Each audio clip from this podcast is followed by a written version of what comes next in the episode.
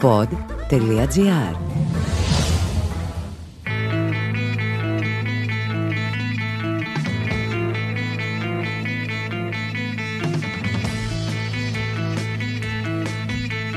Καλώ ήρθατε στο podcast Χίλιες και μια λέξη. Καλώ ήρθατε σε ένα μαγικό ταξίδι στην ελληνική γλώσσα, όπως αυτή ρέει σαν ορμητικό ποτάμι εδώ και χιλιάδες χρόνια. Ποτάμι δεν είναι η γλώσσα. Αένα κυλάει και στο πέρασμά της αποκτά και χάνει υδάτινε λέξεις. Είμαι ο Πάνος Δημάκης και θα είμαι ο ξεναγός σας σε αυτή την εξερεύνηση. Θα σας πω πολλές, πάρα πολλές λέξεις. Θα πέφτουν πάνω σαν σαν χαλάζι, αλλά μην φοβάστε, θα είναι ελαφρύ. Και όταν τελειώσουμε θα έχετε καταλάβει γιατί μπορούμε να είμαστε περήφανοι για τη γλώσσα μας, μια από τις κάλλιστες των γλωσσών. Μιας και είναι αυτό το πρώτο επεισόδιο της σειράς, παίζουμε μια λέξη. Επιτρέψτε μου να σας πω γιατί διάλεξα να ετοιμάσω ένα τέτοιο podcast.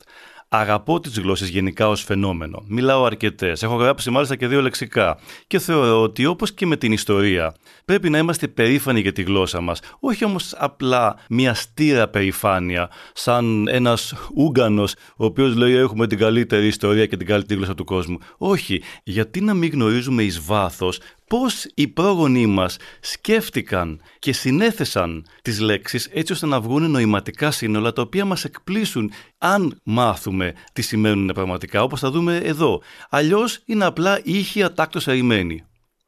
Σε κάποια επεισόδια θα παίρνουμε ένα ρηματικό θέμα και θα αναπτύσσουμε τις δεκάδες λέξεις που έλκουν την καταγωγή τους από αυτό.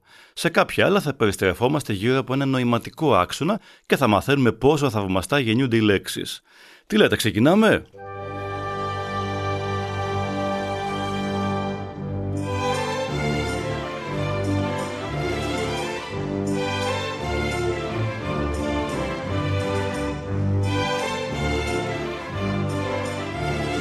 Αν τα ρήματα είχαν ένα βασίλειο δικό τους, ε τότε το ρήμα βάλο θα ανήκε σίγουρα στη βασιλική οικογένεια, χωρίς σκάνδαλα αυτή όπως της Μακαρίτσας της Ελισάβετ οικογένεια. Είναι διαμφισβήτητα στον όλυμπο των ρημάτων το βάλο, μιας και είναι απλώς αμέτρητες οι λέξεις που γεννήθηκαν από τη ρίζα βάλα. Αυτό που θα σας πω τώρα θέλω να το κρατήσετε καλά στο μυαλό σας. Η αρχική σημασία του βάλου είναι χτυπάω, ρίχνω και βάζω. Βλέπε βάλω πυρ και βάλομαι. Μην ξεχνάτε, χτυπάω, ρίχνω, βάζω, να το έχετε συνέχεια στο μυαλό σας. Από εκεί προέρχονται οι λέξεις βολίδα, βόλη, βέλος, βολή, βαλίστρα, βαλιστική και βλήμα. Όλες με την έννοια του χτυπήματος εξ αποστάσεως, αν το σκεφτείτε. Κοντά είναι η κυβελώνα, αφού κάτι που έρχεται με ορμή από μακριά έχει την τάση να διαπερνά την επιφάνεια στην οποία χτυπάει. Ενίοτε και το δάχτυλο της άτυχης μοδίστρας ή του κάθε ανεπρόκοπου που πήγε να ράψει ένα ρήμαδο κουμπί. Από την κατάληξη βολία έχουμε την έννοια της ρήψης ή της βολής. Εξού δισκοβολία, η ρήψη του δίσκου, τοξοβολία, σφαιροβολία, ακτινοβολία κλπ. Ή η νεότερη κατάληξη σε βολιά, όπως η μοσχοβολιά, όπου κάτι αναδίδει άρωμα εκτοξεύοντάς το προς τα έξω. Ή η γυροβολιά, δηλαδή η γύρι που ρίχνουμε στο χορό όταν ερχόμαστε στο κέφι. Έλληνες δεν είμαστε. Από την κατάληξη βόλο ή βόλος των ουσιαστικών και επιθέτων έχουμε μια πληθώρα λέξεων που δηλώνουν ότι κάτι ρίχνεται ή εκτοξεύεται. Όπως μυροβόλος, αυτός που εκτοξεύει μύρο, μυρωδιά, ο τοξοβόλος, ο ιοβόλος, ο δηλητηριώδης, το λέμε για τα φίδια, αυτός που εκτοξεύει ιό, δηλαδή δηλητήριο. Ο φιλοβόλος που ρίχνει τα φύλλα στο έδαφος, ο κεραυνοβόλος, ο σπινθυροβόλος, Έχετε ακούσει μήπως τις λέξεις εκιβόλος και τηλεβόλος, τις λέμε για τα όπλα. Είναι αυτά που εξακοντίζουν το βλήμα από μακριά. Παράβλεπε τα αρχαία επιρρήματα εκάς και τίλε που σημαίνουν μακριά. Το τίλε θα σας θυμίζει την τηλεόραση και το τηλέφωνο, δηλαδή την φωνή και την όραση από μακριά. Επίσης έχουμε το πολυβόλο που ρίχνει πολύ, το πυροβόλο που ρίχνει πυρ, τον ευθύβολο που ρίχνει ευθεία, το λιθοβολισμό, το αστραπόβαλο, τα πεντόβολα αλλά και τον σιτοβολώνα, δηλαδή εκεί που έχει πέσει, που έχουμε ρίξει πολύ σιτάρι εισαγωγικά. Και φυσικά τον βόλο που παίζαμε μικρή, δηλαδή το σφαιρίδιο που ρίχνουμε. Πλάκα-πλάκα παίζουν βόλους πλέον τα παιδιά. Έχουμε επίσης τα εφεσιβάλο και πανικοβάλο, δηλαδή ρίχνω μια έφεση, ρίχνω σε εισαγωγικά, ε, σε μια απόφαση και ρίχνω ή σπαίνω τον πανικό στον εχθρό.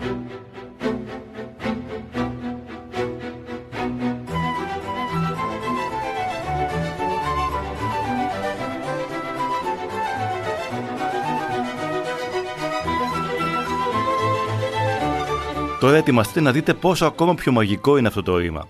Από την αρχαία λέξη εύβολος με ύβ, δηλαδή ο τυχερός. Κοινώς αυτός που έχει καλή βολή, μιας και εύ σημαίνει καλά, η οποία βρίσκει το στόχο της, προήλθαν οι λέξεις βολεύω και ξεβολεύω. Ο βολικός, η βολή, το βόλεμα, ο βολεμένος, ο βολεψάκιας, ο καλόβολος κλπ. Και όσο απίστευτο και αν σας φαίνεται, η λέξη βουλιάζω βγαίνει από τη βολίδα που έριχναν στη θάλασσα για να βυθομετρήσουν, υπό την έννοια του βολιδοσκοπό. Δηλαδή, προσπαθώ να δω τι συμβαίνει εις βάθος. Και αν πιστέψουμε τώρα τους μελετητές που υποστηρίζουν ότι το αρχαίο ρήμα βαλίζω με δύο λάμδα, που σήμαινε χορεύω, βγαίνει από το ρήμα βάλω, αφού χτυπάμε και τεινάζουμε τα χέρια και τα πόδια ξέφερα να τον χορεύουμε, τουλάχιστον κάποιοι το κάνουν, εγώ και τόσο πολύ, τότε οι λέξεις μπαλέτο, μπαλαρίνα, μπαλάντα αλλά και ο μπάλος στην Κρήτη έρχονται και αυτές από αυτό το ρήμα που χρησιμοποιείται στη Σικελία και μετέπειτα δανείστηκαν οι Λατίνοι. Ρε φίλε, από εμάς τα πήραν όλα. Ακόμα και το βούλομε με τα αναρρύθμιτα παράγωγα, μάλλον προέρχεται από το βάλο. Πιθανώς επειδή η επιθυμία και η σκέψη, η βούληση δηλαδή, είναι σαν ιδέες που ρίχνουμε ατάκτο και εν τέλει επιλέγουμε μία. Φανταστείτε δηλαδή, σαν να ρίχνουμε ιδέες, έτσι, πώς κάνουμε brainstorming και τελικά διαλέγουμε μία. Ίσως για κάποιους και το οβελός, δηλαδή η σούβλα, το σουβλί, να βγαίνει από εκεί, αφού είναι ένα μητερό αντικείμενο που βάλει, δηλαδή τρυπάει. Εξού και το ρήμα εξοβελίζω, εξακοντίζω. Αλλά και το πασχαλινό αρνί σούβλα, θυμάστε πώς το λέμε. Οβελίας, γιατί βασικά είναι το αρνί που είναι μες στη σούβλα. Επίσης, ο Οβελίσκος που υψώνεται ημιτερός στον ουρανό. Και ο Οβελίξ, επίσης, από τον Αστερίξ. Από τον Οβελό βγήκε ο Οβολός, το νόμισμα. Μιας και τα πρώτα νομίσματα έμειζαν με μακρόστενες μεταλλικές μητερές βέργες, όχι με τα κυκλάκια που ξέρετε. Είμαι σίγουρος ότι άλλαξαν το σχήμα μόνο και μόνο για να μην σκίζονται οι τσέπες. Το ακόμα πιο υπέροχο είναι ότι ο Οβολό έμεσα οδήγησε στην ονομασία της δραχμής, αφού μια δραχμή στην αρχαία Ελλάδα αντιστοιχούσε σε έξι οβολού, δηλαδή τόσους όσους μπορεί να κρατήσει, να δράξει ή να αδράξει που λέμε τώρα, το χέρι. Το αδράχνο το δράτομε. Ο αναμάρτητος πρώτος των λίθων Βαλέτο λένε στην Καινή Διαθήκη και όχι μπαλέτο, προσέξτε. Δηλαδή, αυτός που δεν έχει αμαρτίες, ας ρίξει την πρώτη πέτρα. Και επειδή τέτοιο σας το λέω δεν υπάρχει, υποδεχθείτε τώρα τις προθέσεις που έρχονται να κάνουν το θαύμα τους. Θα τις πιάσουμε αλφαβητικά, γιατί είναι πολλές και θα μπερδευτείτε.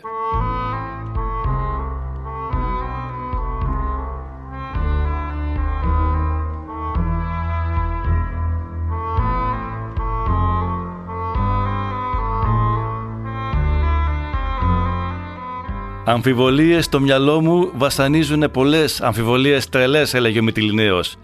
Ξέρετε τι έκανε; Ο Μητυλινέος αμφέβαλε, δηλαδή έριχνε προς διάφορες κατευθύνσεις, αυτό σημαίνει το αμφιάλωστε, υποψίες εδώ και εκεί σαν να έχεις υποψίες και τις πετάς αριστερά, τις πετάς δεξιά, γιατί δεν ξέρεις τι συμβαίνει. Από εκεί βγαίνει και η αμφιβολία, ο αμφίβολος, ο αναμφίβολος, αλλά και ο αμφίβληστοειδή, δηλαδή ο χιτόνα του ματιού που το περιβάλλει από όλες τις πλευρές.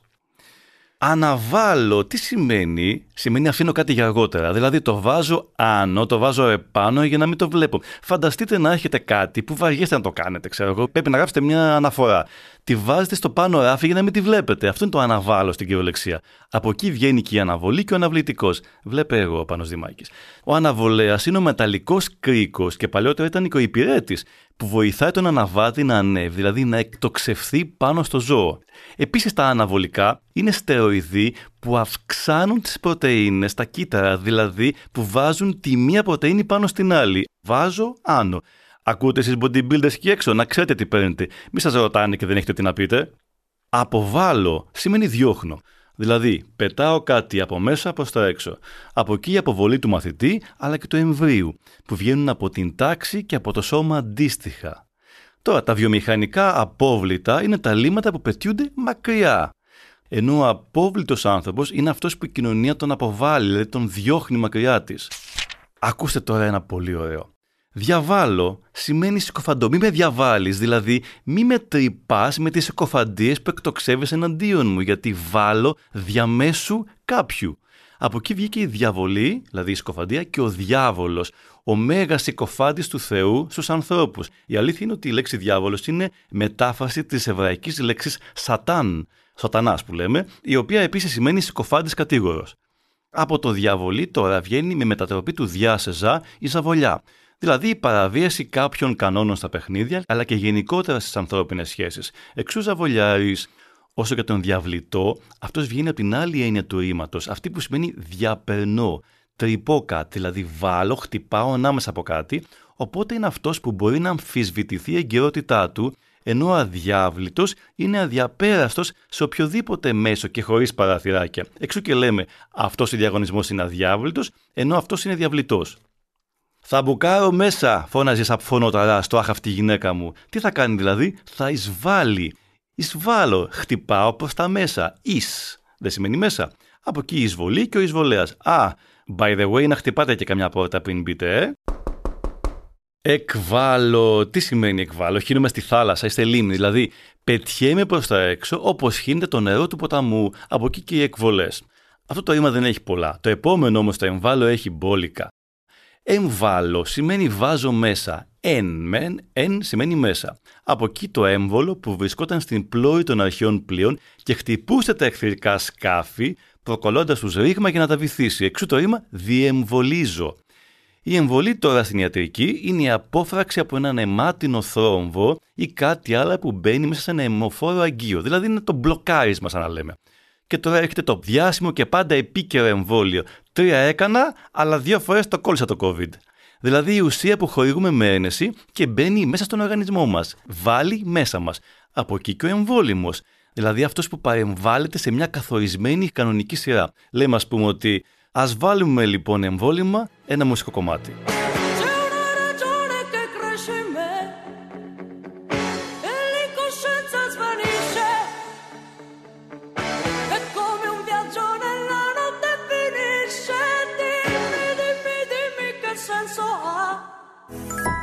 Φυσικό αέριο. Χαμηλότερη τιμή στο ρεύμα το τελευταίο εξάμεινο. 25% έκπτωση συνέπειας στο ρεύμα Maxi Free Plus η εταιρεία που σε εξυπηρετεί όλο το 24ωρο. Μιλάγαμε για το εμβόλιο. Το εμβόλιο μεταπάει στα χωράφια. Αφού στη γεωργία έχουμε τον μπόλι και τον μπολιάζο, δηλαδή βάζω ένα κομμάτι από τον βλαστό ενός δέντρου μέσα σε ένα άλλο δέντρο. Θα μου πείτε πώς από το εμβόλιο πήγαμε στον μπόλι; Οι αρχαίοι έλεγαν εμβόλιον. Αυτό μετά έγινε εμβόλιο. Μετά έγινε εμβόλι. Μετά έγινε εμπόλι. Μετά έγινε μπόλι. Και θα μου πείτε έτσι αλλάζουν οι λέξεις. Έτσι και χειρότερα. Το δικό μου πάπλωμα είναι για δύο άτομα και δεν θέλει μπάλωμα το δικό μου πάπλωμα. Ποιος το έλεγε αυτό; Αν σας πω ότι από εδώ βγαίνει και το μπαλόνο, από το ρήμα εμβαλώνω βγαίνει. Δηλαδή, βάζω κομμάτια υφάσματος μέσα σε ένα άλλο φθαρμένο ύφασμα για να το καλύψω. Τέλος, έχουμε το παρεμβάλλω. Δηλαδή, βάζω κάτι ανάμεσα σε δύο άλλα. Μιας και το παρά, όπως θα δούμε πάρα πολλές φορές σε αυτό το podcast, έχει την έννοια του δίπλα. Επιβάλλω σημαίνει αναγκάζω κάποιον να δεχθεί κάτι. Δηλαδή, το βάζω από πάνω του επί, λες και είναι φορτίο. Από εκεί η επιβολή και ο επιβλητικός. Δηλαδή αυτός που έχει την ιδιότητα να επιβάλλεται, να προκαλεί έντονο θαυμασμό. Η εντύπωση λέμε ότι αυτός είναι επιβλητικός ναός ή είναι επιβλητικός ο τρόπος που μας μιλάει. Και από εκεί βγαίνει και ο επιβεβλημένος.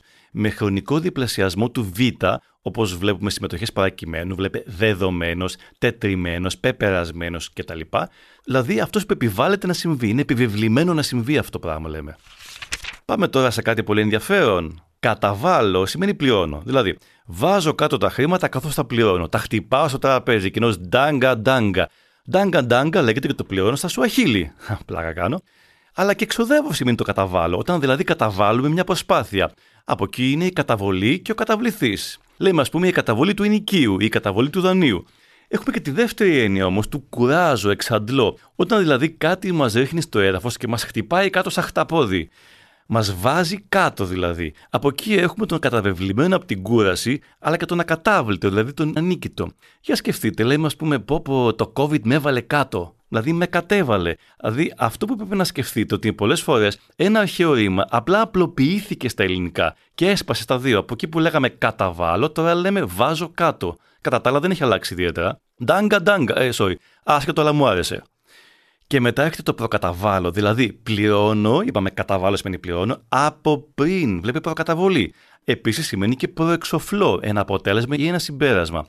Για σκεφτείτε, το εξοφλώ έχει επίσης την έννοια του πληρώνω. Σαν να πληρώνουμε για κάτι πριν καν να το δούμε. Κοιτάξτε τη φράση. Πουλάει φύκια και μεταξωτές κορδέλες. Κοινώς, όταν σκάμε δηλαδή για κάτι χρήματα που νομίζουμε ότι αξίζει, αλλά τελικά είναι μάκα με έκαψες. Επίσης η αντικαταβολή. Τι είναι, είναι η πληρωμή αντί ανταλλάγματο, εν προκειμένου του προϊόντος που έχουμε αγοράσει. Το επόμενο ρήμα μας είναι το μεταβάλλω. Το αλλάζω. Δηλαδή ρίχνω κάτι προς άλλη κατεύθυνση. Το ρίχνω μετά. Το στρέφω γρήγορα. Το μετά έχει την έννοια της κίνησης. Θα μου πείτε από πού που το μετά σημαίνει μετά, ύστερα. Όχι, το ρήμα κανονικά σημαίνει δίπλα. Εξού και λέμε μετατοπίζω, μετακινώ. Μετά πήρε την έννοια την χρονική. Εξού η μεταβολή ως αλλαγή γενικά, αλλά και ως αλλαγή μετόπου, προς την αντίθετη κατεύθυνση. Δεν λέμε κάνω μεταβολή και φεύγω. Επίσης ο μεταβλητός, αυτός που αλλάζει εύκολα. Ο ευμετάβλητος. Στα μαθηματικά επίσης έχουμε τη μεταβλητή, που είναι η τιμή που μπορεί να αλλάξει. Το επόμενο μας ρήμα είναι το παραβάλλω, που σημαίνει συγκρίνω. Κοιτάξτε τώρα πώς βγαίνει αυτό. Παραβάλλω σημαίνει βάζω δύο πράγματα δίπλα-δίπλα. Είπαμε το παρά σημαίνει δίπλα, ώστε να τα συγκρίνω.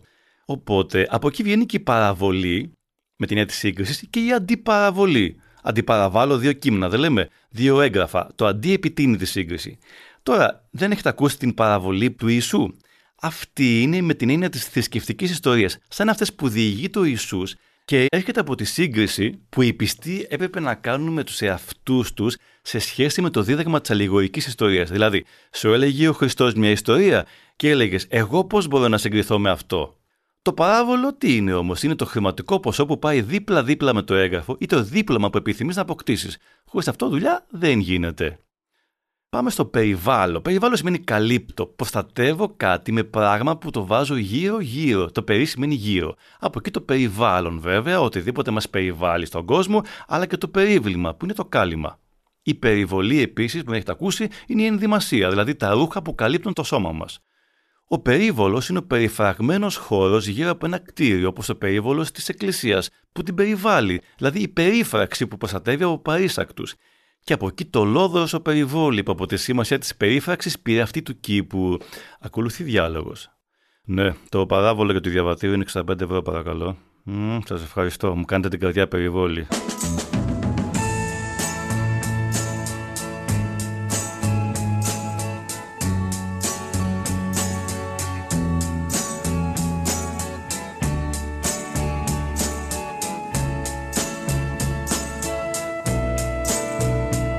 Το επόμενο μας ρήμα είναι το προβάλλω. Παρουσιάζω, εμφανίζομαι. Δηλαδή, τι κάνω; Ρίχνομαι προς τα εμπρός, προ, για να φανώ.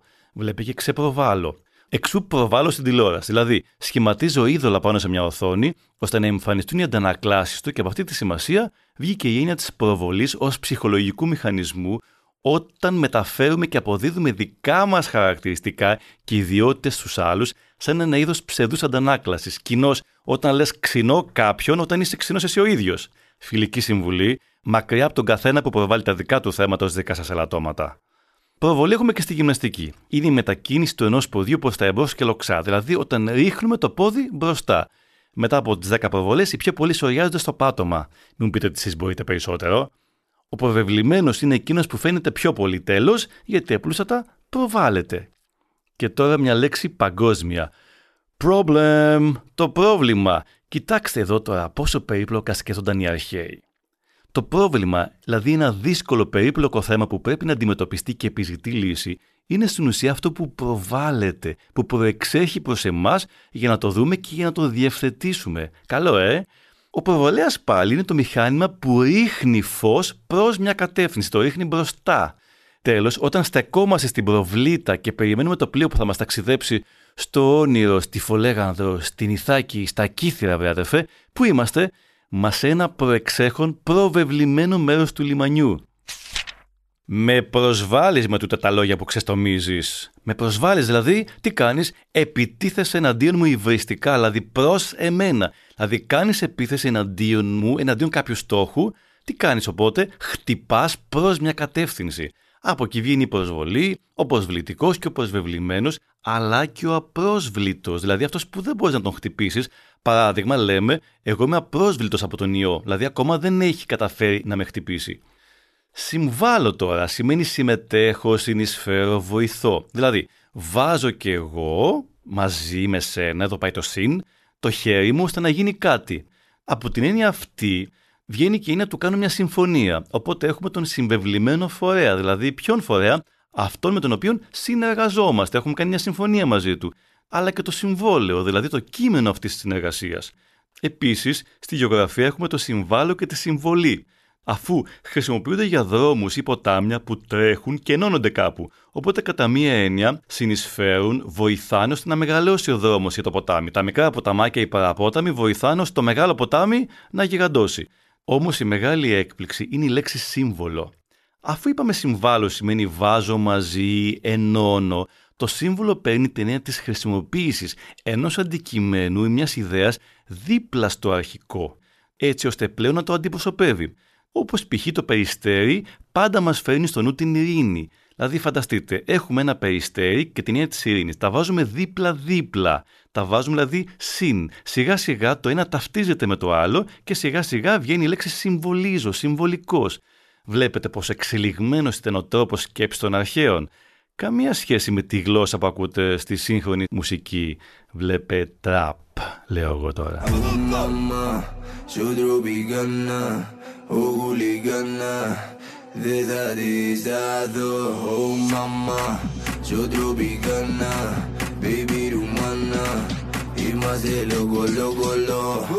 Λέει ο άλλος τώρα. Υπέβαλα την επαρέτησή μου γιατί με υπέβαλε σε βασανιστήρια ο άλλος. Τι σημαίνει υποβάλλω λοιπόν, υποχρεώνω κάποιον να υποστεί κάτι συνήθως δυσάρεστο. Δηλαδή τον βάζω κάτω υπό από ένα φορτίο. Επίσης λέμε ότι ο τάδε ρήτορας υποβάλλει με την ομιλία του, δηλαδή υπαγορεύει σε κάποιον μια σκέψη ή ιδέα με τέτοιο τρόπο ώστε ο άλλος ασυνείδητα να την υιοθετεί, ώστε να νιώσει δέος. Εξού και λέμε είναι υποβλητικό τοπίο που μας μαγεύει, δηλαδή που μας ρίχνει κάτω από τη μαγεία του. Ποιος είναι ο υποβολέας, θυμάσαι στο θέατρο. Είναι εκείνος που λέει κρυμμένος τα λόγια στους ηθοποιούς. Δηλαδή, ρίχνει τις λέξεις από κάτω προς τα πάνω, στους ηθοποιούς, στο θίασο. Σε όλες αυτές τις περιπτώσεις μπαίνουμε κάτω από ένα είδο σκέπη. Όσο για την έννοια του υποβάλλως καταθέτω ένα έγγραφο σε μια υπηρεσία, έχει την απλή σημασία του βάζω, ακουμπάω τα έγγραφα κάτω, σαν να λέω: Ορίστε κύριοι, αυτά είναι τα έγγραφά μου. Ντάγκα, ντάγκα. Εννοείται ότι από εκεί είναι και η υποβολή. Όταν μάλιστα υποβάλλουμε τον εαυτό μας, τότε τι κάνουμε, αυθυποβαλόμαστε. Το τελευταίο μας ρήμα είναι το υπερβάλλω.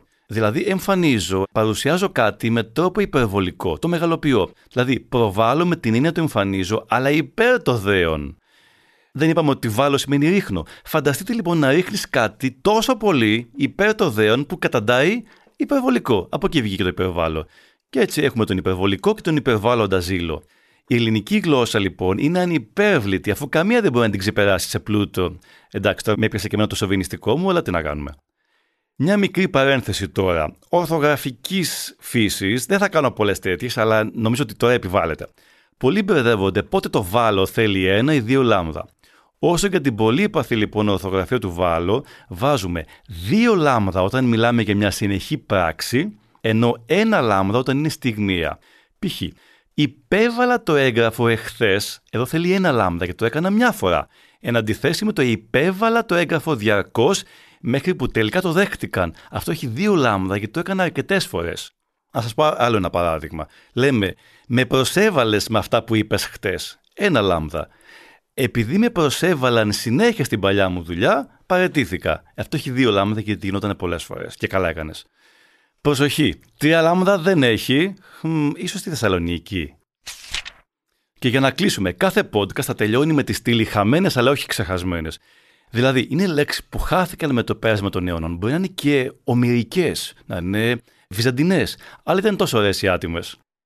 Βάλες κόρακας, έλεγαν οι αρχαίοι. Δηλαδή, φύγε από εδώ. Δηλαδή, τι λέγανε, Άι στον κόρακα, ρε φίλε. Και σίγουρα το έλεγαν για αυτούς που καταδίκασαν υπέροχες λέξεις στη λύθη, όπως το βέλεμνον, δηλαδή το βέλος, αλλά και τον διόβλητο, δηλαδή αυτόν που τον είχε κάψει το αστροπελέκι του Δία. Και δεν ήταν λίγοι εκείνοι που έγιναν στόχος της οργής του, γιατί είχε πολλά νεύρα. Επίσης το επίδημα παραβλίδιν, δηλαδή πλαγίωση, ηρωνικά. Το βλήτρον, δηλαδή το καρφί η σφίνα και η υπέροχη λέξη βλωμός με ωμέγα, δηλαδή η μπουκιά που εξφενδονίζουμε μέσα στο στόμα μας. Εδώ θα ήθελα να πω ότι δεν βγαίνουν από το βάλο το βάλς, η βάλια, τα Βαλκάνια και η καβάλα. Αυτά για σήμερα. Σας ευχαριστώ που ταξιδέψατε μαζί μου στη μαγεία της ελληνικής γλώσσας. Να είστε καλά και να αγαπάτε τη γλώσσα μας. Και όσο περισσότερο την αγαπάτε και την προσέχετε, τόσο περισσότερο θα σας δίνει τα δώρα της απλόχερα. Σας περιμένω στο επόμενο ταξίδι με τις χίλιες και μια λέξεις. Είμαι ο Πάνος Δημάκης και αυτό ήταν το podcast «Χίλιες και μια λέξεις», μια παραγωγή του pod.gr. Για να ακούσετε και άλλα επεισόδια, ακολουθήστε μας στο Spotify, Google Podcast, Apple Podcast και σε όποια εφαρμογή ακούτε podcast από το κινητό σας.